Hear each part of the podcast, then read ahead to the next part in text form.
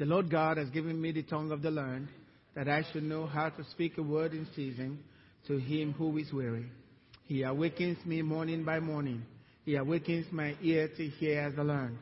The Lord God has opened my ear, and I was not rebellious, nor did I turn away. Amen. Please be seated. Well, continuing with the message, a foundation for a good life. I believe that Jesus came to give us a good life. And if you look into the, what Jesus delivered to us from his Father, you can actually experience that good life. Uh, chaplain James, it's good to have you here. I'm surprised. it's good to have you as the chaplain for our prison ministry. It's good to have you. Put your hands together. Amen. So we have uh, this foundation. And I'm drawing from the Word of God uh, from Matthew chapter 5, the Beatitudes, so to speak. But the Beatitudes are really foundations for living if you want to live a good life. And notice the Bible tells us in Acts that Jesus was sent to bless us. So Jesus actually came to bless us not to curse us. He never came to condemn. He said, That's not my ministry. I didn't come to condemn. I came that you might have life and that you might have it more abundantly. And so he showed us in Matthew chapter 5 the way to have a solid foundation for a good life. And if we follow through, and believe me, these are actually graces from God. It's not something that you can wake up and say, Well, I want to develop this. It's not going to work that way. It takes grace from God. And God is willing to give grace. And the scripture tells us He gives more grace. God wants to give grace. You just have to want it. That's not difficult. All you have to do is desire it. And the Bible says you will have it if you desire it. If you don't desire it, then God will not bother with you. He'll let you have what you desire. But if you desire these graces from God, God will deliver it to you because the graces, the way Jesus starts it, is blessed. You are blessed if you desire it. You are blessed if you are that type of person. You are blessed. And then there is a reward for it. And the very first one it tells us is that blessed are the poor in spirit. Basically, you know I need God. I can't make it in life without God. I need God. There are many out there that don't realize that they need God. That's a sad thing. Really sad. Because everyone needs God. But they don't realize that they need God. But when you realize, notice he didn't say, blessed are the poor. That's Matthew chapter 5 verse 3. He never said that. He said, blessed are the poor in spirit. It's in your spirit that you're poor and you need God. If you are that, he says the kingdom of God will be delivered to you.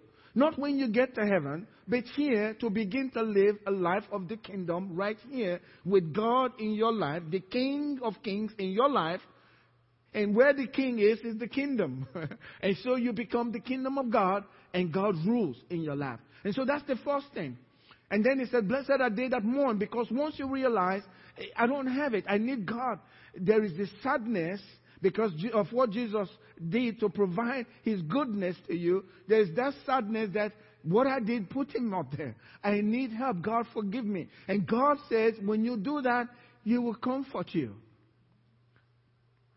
God says, Jesus himself tell, tells us, I believe in, in uh, Isaiah 61, the reason why he came, to give us beauty for ashes. Those that mourn, to give them beauty for ashes. The oil of joy for mourning. So it gives you the oil of joy. You are comforted because you mourned.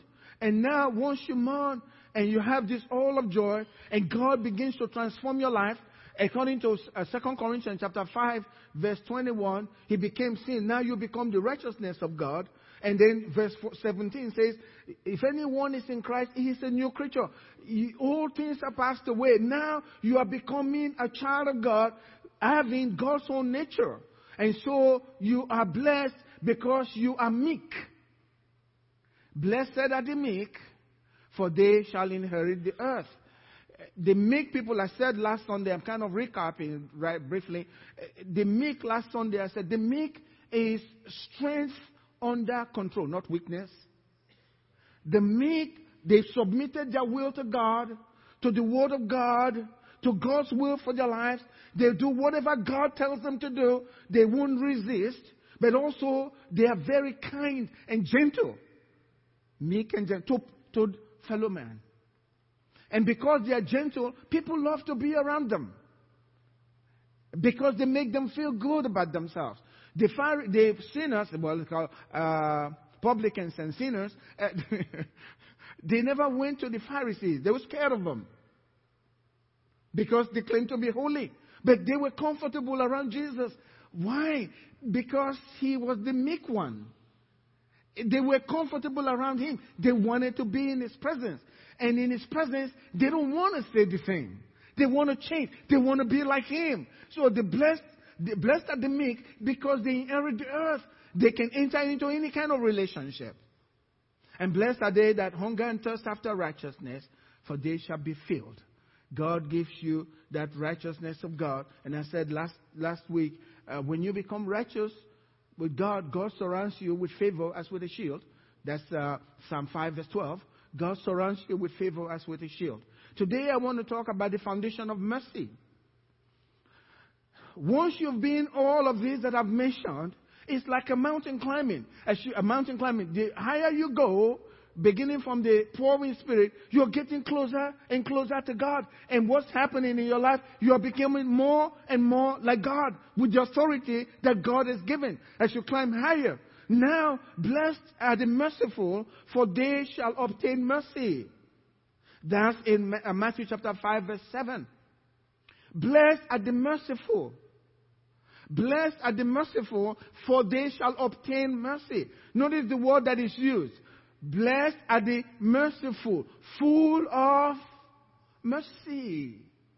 That's us. That's us. Full of mercy.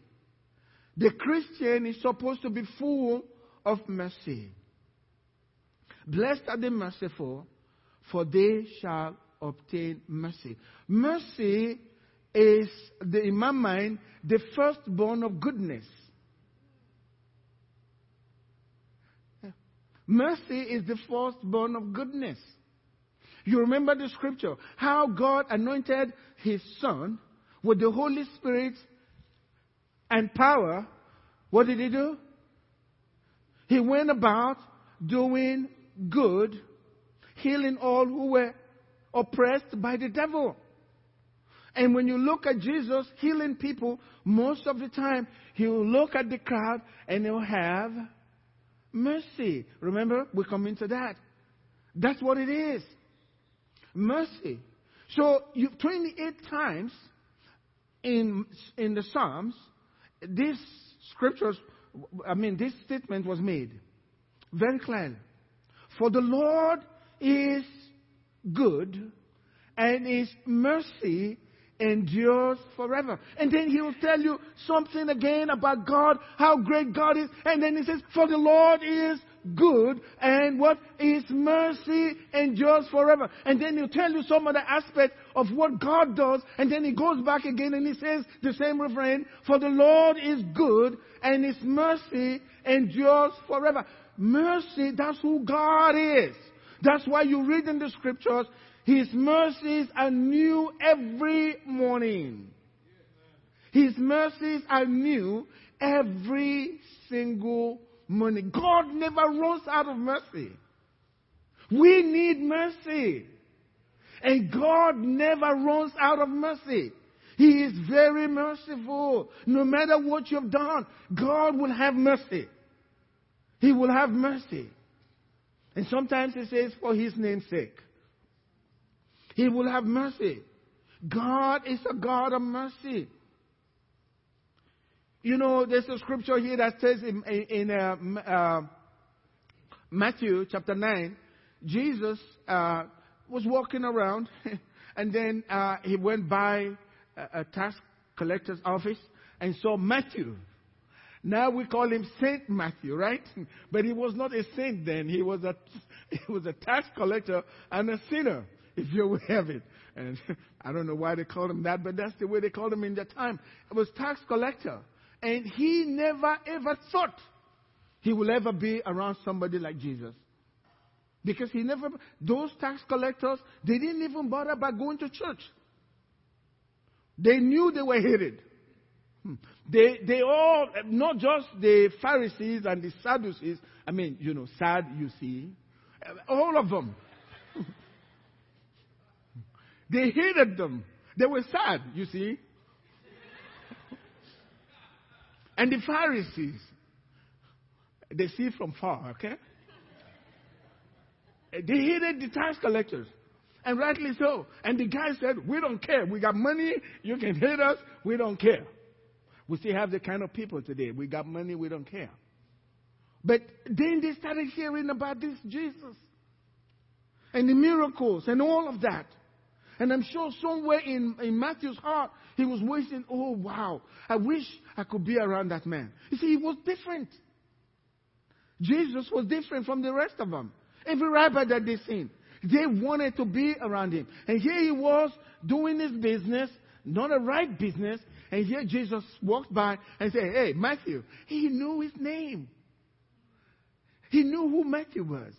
Never met him before, but he knew him. He called him, Matthew, come over, follow me. And I'm sure Matthew said, oh, Wow, he knows my name. Wow, I've got to follow him. I'm not collecting taxes. Money doesn't mean anything to me. I'll stay with this guy. I'm going with him. And Matthew, he left. He told his friends, what they call uh, tax collectors and sinners, all of them. And he says, Hey, guess what? Jesus has asked me to go with him. Yeah, yeah, no, you're, you're kidding. Right? You mean Jesus of Nazareth? The one we're hearing about? Uh, that's gospel according to Goodluck, okay? and just making you see because that's what happened. He had, he, had a, he had a feast for Jesus. He prepared dinner for Jesus to celebrate the day he was brought near to the very God that created the whole world. He was excited. And so he told all of his friends. And they say, ah, if he will accept Matthew, he, we can be around him as well. And so they all came. And they were eating with Jesus. And Jesus was at the table with them. And guess what? He wasn't preaching. He was just eating with them. Isn't that amazing? But in his presence, they wanted to be just like him. He's a different kind. And that's what God wants us to be. Blessed are the merciful, for they shall obtain mercy. And so the Pharisees, when they saw that, they started questioning uh, uh, the disciples. And in verse, uh, verse uh, 11, uh, 10 here, they started saying, actually, verse 11, and when the Pharisees saw it, they said to his disciples, they won't talk to Jesus, they talk to the disciples, why does your teacher or master eat with tax collectors and sinners? Not preach to them. That's why I said he wasn't preaching to them. He was eating. When Jesus heard that, he said to them, Those who are well have no need of a physician. You know, I've said this several times the church is a hospital. You heard me say that? That's what he's saying there. The church is a hospital. The problem we're dealing with, the sickness is sin. We go in and Jesus is the physician.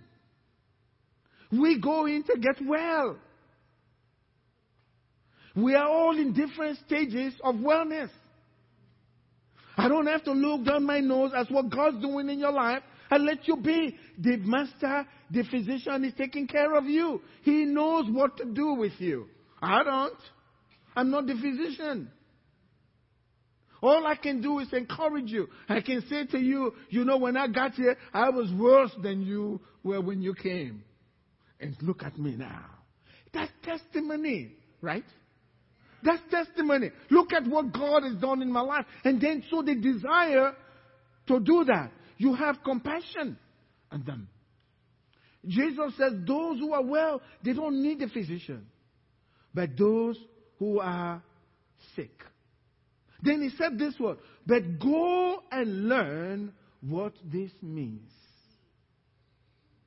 I desire mercy, not religious rigor.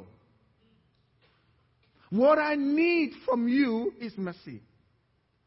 What I want all Christians to have is mercy. That's God because He is good and His mercy endures forever. I desire mercy, not religious rigor. It's amazing how the church, and it's been said, that's the only army where they kill their wounded. These guys are saying, why does, why does he eat with sinners? They are also sinners, right? They just can't see that they're sinners as well. So, claiming to be on the right side and claiming to be on the holy side, they are being unholy. That's not the way it's supposed to be. Sometimes you get questions. Well, he's like this or she's like that. So why is he there? Why would Jesus allow Judas to be one of the twelve? Wasn't he? Didn't Jesus know he was a thief? That was top leader. But he let him be there until he went to the cross. He was giving him a second chance and a third chance and a fifth chance, hoping that one day Judas will hear. Sometimes Jesus was very direct. One of you is the devil. But he didn't listen. He still gave him chance. That's what God wants us to have. Compassion for those that come in among us, those that are outside, because he told us his mission statement I came to seek, to save those that lost. So we have to imbibe that into us and do exactly the same with compassion. You know the word rakoem, that's in the, in the Hebrew, but that word actually means compassion and mercy. God has compassion on people. Matthew 14, verse 14. It says, And when Jesus went out, he saw a great multitude, and he was moved with compassion moved with compassion for them. And guess what he did? He healed their sick. Compassion is filled with the desire to make the one that's suffering better. Not rejoice when they're suffering. Not rejoice when they're having a hard time. But you want to take that pain away from them. If it were possible, you want to change the situation. And God says, I want you to be just like that. Because you will need mercy someday. Blessed are they, blessed are the merciful, for they shall obtain mercy. The man that was sick, remember him? Blind, two of them, he says in the scriptures. I mean, what was he saying to Jesus? Son of David, have mercy on me. Notice the Jews understand. Mercy means healing. Mercy means deliverance. Mercy means change. So God's telling us, have mercy on them. When you are merciful, you pray. When you see them hurting, you are on your knees. You will even fast for them because you want to see change in their lives. That's what God wants us to be to have mercy. Not criticize, mercy. Mercy. Push mercy. So that we continue to see people's lives change. He wants us to touch lives. You are the light of the world. A city set on a hill cannot be hid. When you begin to show mercy, I mean, if I see you with a light, big light bulb on your head, and you are telling me I'm the light of the world, you got it wrong, brother. That's not what he's talking about. They got it wrong. But when you touch somebody's life with compassion, when they are sick in the family and they hate you because you go to church, but you go to them when they're sick and you stay with them all night long, they are thinking in their head, we wonder why he's doing this. And as they cry, you cry with them. Wow, this is serious. We're not even members of your family, and you're crying with us. The next day, they're thinking he's not going to come back. But then you bring them something to eat and you sit with them. Guess what? Hmm. They want to go to church with you. Amen. They've been cursing you out for a while. Now the cursing that's ended. They want to go to church. That's what God is saying. Blessed are the merciful, for they shall obtain mercy. They shall obtain mercy. Do you know what the throne of uh, God is called? You know, God is seated on a throne in heaven. In the Old Testament, eh, at the ark, where is the throne? Where does God? The mercy seat. God sits on the mercy seat. That's why He is merciful. And if you are merciful, you will obtain mercy. And we are merciful because God has saved us. That's why we know this. Goodness and mercy shall follow me when? All the days of my life. And I'll dwell in the house of the Lord forever. You only can say that. Believe me, you can't fool God. Hello. You can quote it like they say, you know, make your confession. Goodness and mercy shall follow me, but you have not been merciful. And you haven't obtained mercy, and you're just talking. You obtain mercy, according to Jesus. Blessed are the mercy, full of mercy, for what? They shall obtain mercy. And if you obtain mercy, guess what? Mercy follows you. I like to dance. He follow, you don't have to pray. He follows you. Goodness and mercy shall follow me all the days of my life, and I'll dwell. When, when, when you have goodness and mercy following you, no doubt about it, you'll dwell in the house of your God forever. Forever.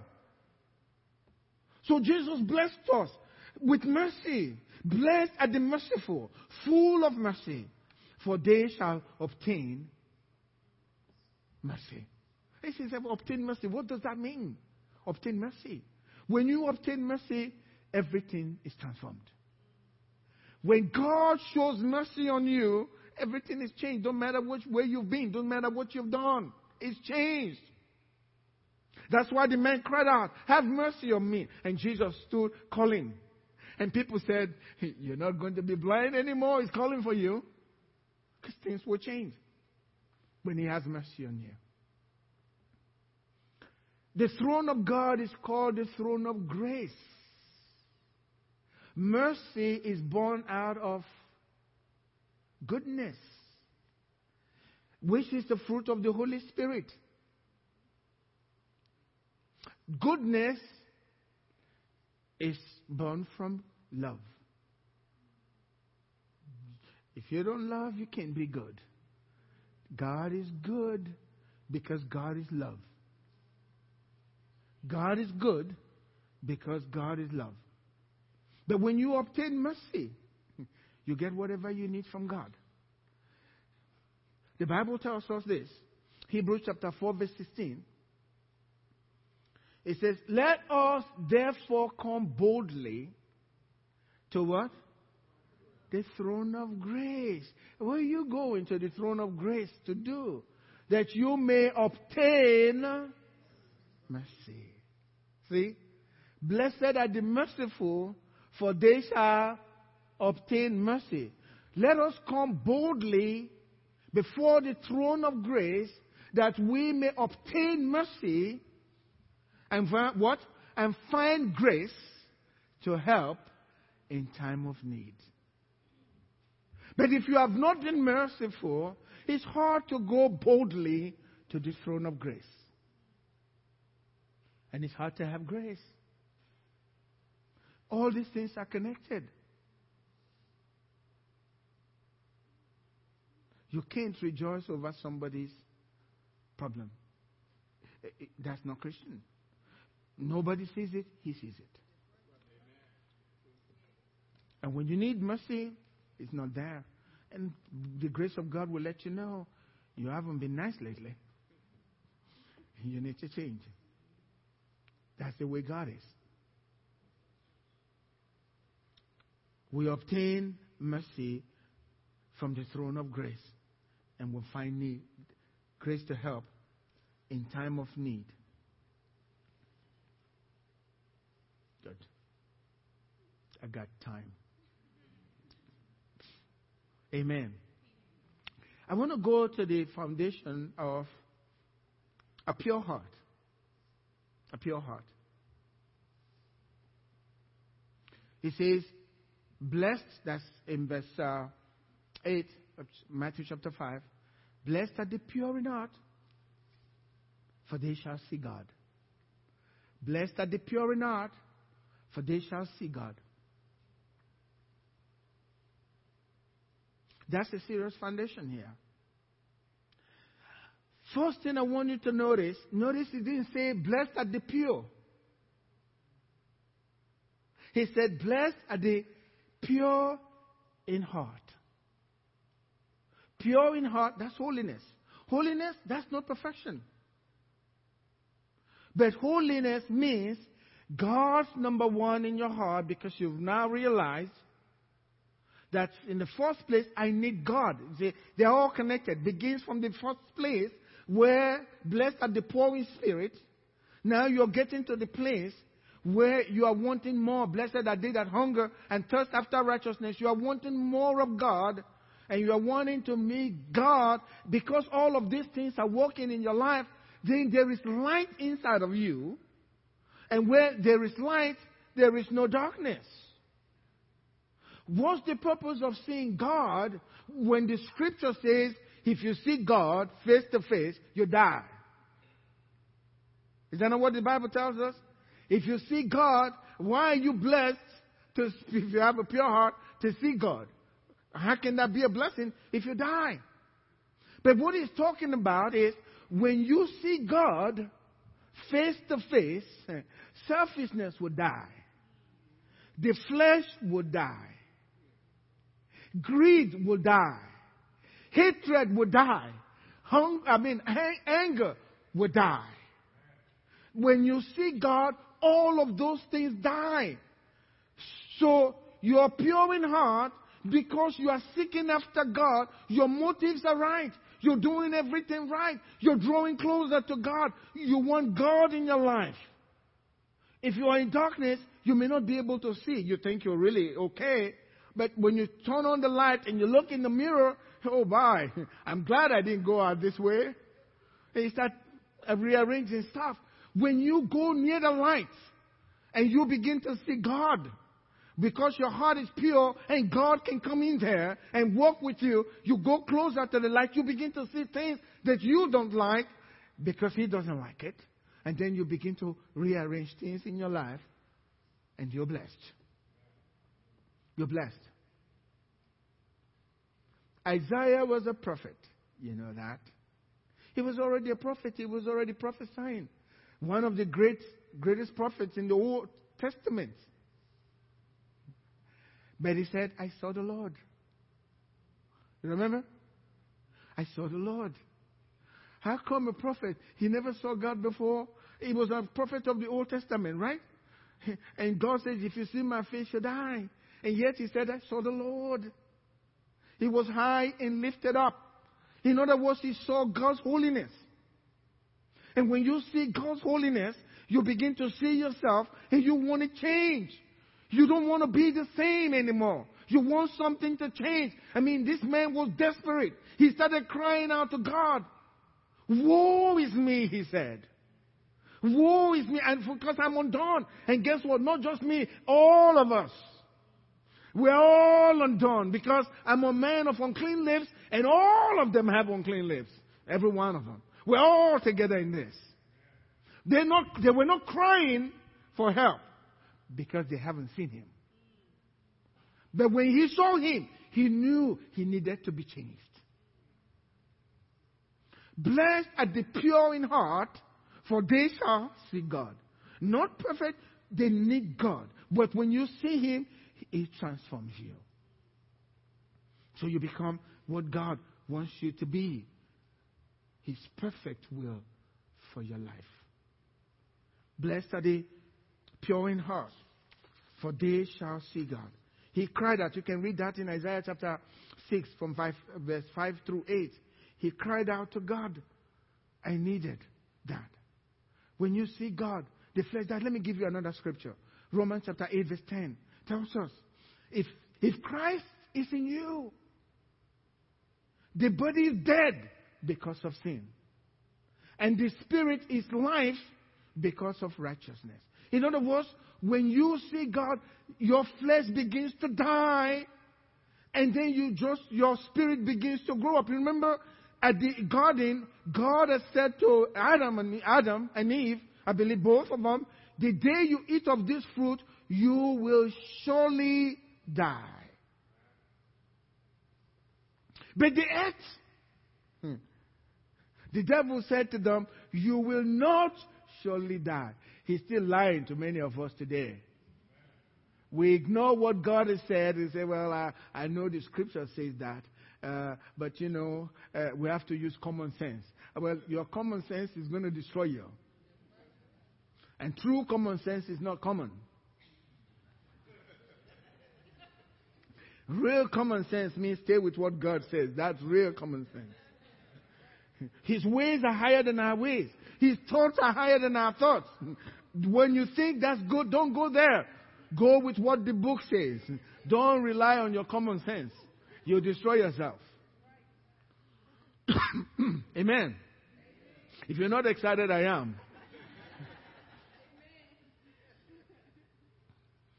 Depend on God. Let Him take care, full control of your life. Let Him deal with you to have that pure heart before Him. He said to Adam, You eat this fruit, you surely die. But they ate. Hmm. They say, You see, God lied to us. We are still alive. Well, they died on that day. And look at where we are today.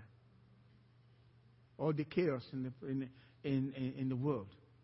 And God, Jesus has warned us before the end comes, there's going to be a lot of trouble in the world. Just uh, last week, I was up this uh, yesterday or so. We were up north uh, around the Dallas area. Many of you heard about the earthquake. Jesus said, you know, there'll be earthquake all over the place. And I was sleeping, and the, the bed was shaking a little bit. And I opened my eyes. I said, Angela, stop shaking the bed, you know.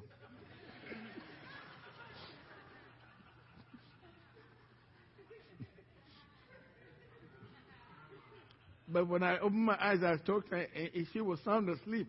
And I started wondering, what's moving the room? Something is not right. I'm glad it was after I woke up, everyone around was telling us uh, the earthquake, you know, it shook this place. I went to Walmart, they were telling me, uh, the lady said, Oh, that thing was shaking. I said, Wow, hmm, I'm glad I didn't know it was earthquake. I would have called Angela. We're going out right now. We're out of this building.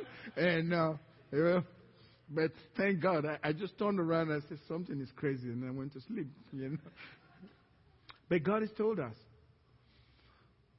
So now, after they sinned, the spirit that was in them that had full charge, because they were made in the image of God, now died, and the flesh took over.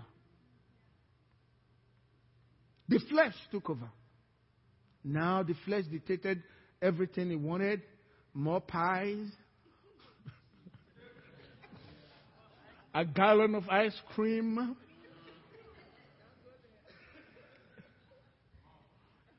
All the tasty stuff, you know, it's just good.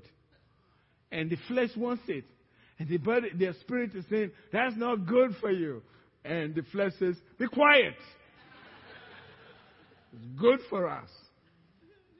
But when you draw near God, the Spirit comes back alive. Like it should be when God created the Spirit. And then the Spirit begins to have dominion over the flesh by and by, from glory to glory. Till that's no longer part of your life. Let me say this what you see is what you get. I'd like you to, if, I don't want to go to that scripture this morning, but read in um, Isaiah 29, verse 11. It talks about all of the vision. They're sealed in the book. Your destiny is sealed in the book. He says in that scripture, give it to a literate man, He says, I cannot read it because it is sealed. Give it to an illiterate man. He says, I cannot read it because I'm illiterate. He takes only the spirit to understand what is in the sealed book. Your life, your destiny is sealed in the book. And if you receive the book, your life is transformed. And you don't have anything to fear. My wife and I said, God has made a promise. He's made up. But We will not suffer disgrace or shame. I stay with God's word. Not what I say with my eyes. God has given us His word. God said to Abraham, after Lot left, He said, Now uh, lift up your eyes and look. And some preacher said, I wish we had helicopters in those days. Then we would have taken Abraham way up in the sky so he can see as far, not just Canaan land. But God said, Everything you see with your eyes, I'll give to you. When you see God, your life is transformed. There's a scripture in 1 John chapter 3, verse 2 and 3. It says, Beloved, now we are children of God, and it has not yet been revealed what we shall be. Hmm. The world cannot see what's inside of us. Amen? If they can see what's inside of us, they'll all be knocking down those doors to come to church. They want it. He's hidden in an earthen vessel, they can't see it. He says, Paul, uh, John tells us here, it's not yet been revealed what we shall be. But we know that when he is revealed, we shall be like what? Him. Why? I always say I change that word for to because. Because we shall see him as he is. We shall see him as he is. That's when we'll become just like him. We don't have to wait until then because he's already told us, blessed are the pure in heart, for they shall see God. And when you see God, your life is transformed. When you see God out of the sealed book, your life is transformed. If you see God out of the sealed book in the area of finances, your life is transformed. If you see God out of the sealed book in the area of marriage, your life is transformed. Salvation, your life is transformed. Healing, your life is transformed. All in this book. All in this book. This is the map for living, the roadmap to life, to have a good life in this world. I want to see him. Isaiah saw him, became one of the greatest prophets in the Old Testament because he said, I saw the Lord. His life was transformed. Somebody preached and said, if you see Jesus, your life will never be the same. Everything is transformed. So I want to see him. There used to be a song, Oh, I want to see him. Look up, look upon his face. I want to see him. See him. But you can't see him until your motives are right, your heart's pure towards God. And then you can see him. And when you see him, your life is, is destroyed uh, uh, to be put back together. The old life is destroyed, and the new comes in. If any man is in Christ, he's a new creature. All things are passed away, all things become new. Thank you. Thank you. She knows that scripture. And it's so true. That's the God we serve. And He is here today for us. Amen? The Bible is clear. God demands holiness from His children. He demands holiness from us. It tells us in the scriptures. Holiness doesn't mean you're never ever going to sin. However, it means God's number one in your life and you hate sin. And if He gets in your life, you want to reverse it you cry out for reversal. You don't stay there and justify it and say it doesn't matter. Yes, it matters. He's going to destroy you. And the Father hates it. I want it out of my life so that I can see God. Amen? If you justify it, your heart is not pure. And if your heart's not pure, you can't see God, no transformation is coming your way. But if you look at God, it, the Bible says, all of us with open face will look at the mirror. Amen? The Word of God. We have been transformed from glory to glory. His Word will do that for us. Amen? That's what we want. Bow your heads with me this morning.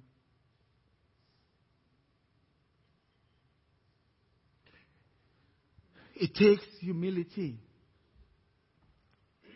You know, for me, I've received Christ many years now.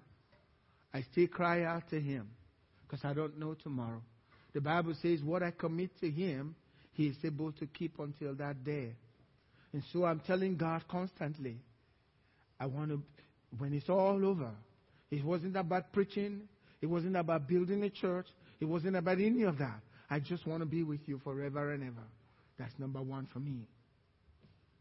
I want to be with Jesus. When it's all over, I just want to be with Him. That's what's important to me. Nothing else matters. I want to be with Him. And I believe that's your portion tonight, this morning. That's what your heart's desire as well. That's what you want from God. And I pray that God will give you the grace to want that from God, to want a pure heart before God today. Because that means when you have a pure heart, the keys of the kingdom will be delivered to you. When your heart is pure and you see God and you are transformed to be just like Him, then you have the keys to the kingdom and you can open, you can shut. You can bind whatever you will according to the scriptures. Bow your heads with me today. Maybe you're here today and you say, Look, Pastor, I really don't know God. I want to truly know Him. I want to hear His voice. I want Him to speak to me somehow. If that's you today, at the count of three, I want you to raise your hand and we'll pray. Lift your hands up quickly and put it down. But also, I want to address those that have received Christ in the past, but maybe you are not walking with Him and you know that you are not walking with Him the way you should. But today you're saying, God, if you help me, I want to walk closer with, uh, my God. If that's you also, I need you to put up your hand quickly and put it right back at the count of three. One, two, three. Put your hand up. Put your hand up. Thank you. Thank you. Thank you. Father, what a glorious time to be in your presence, Lord God. We know you're here today. I want everyone to say this prayer with me God, here am I. I need you to come into my life to transform my life. Lord Jesus, I open up my heart. Take over. Take over my life transform my life. I want to be like Jesus. Thank you, Lord. In Jesus' name, amen.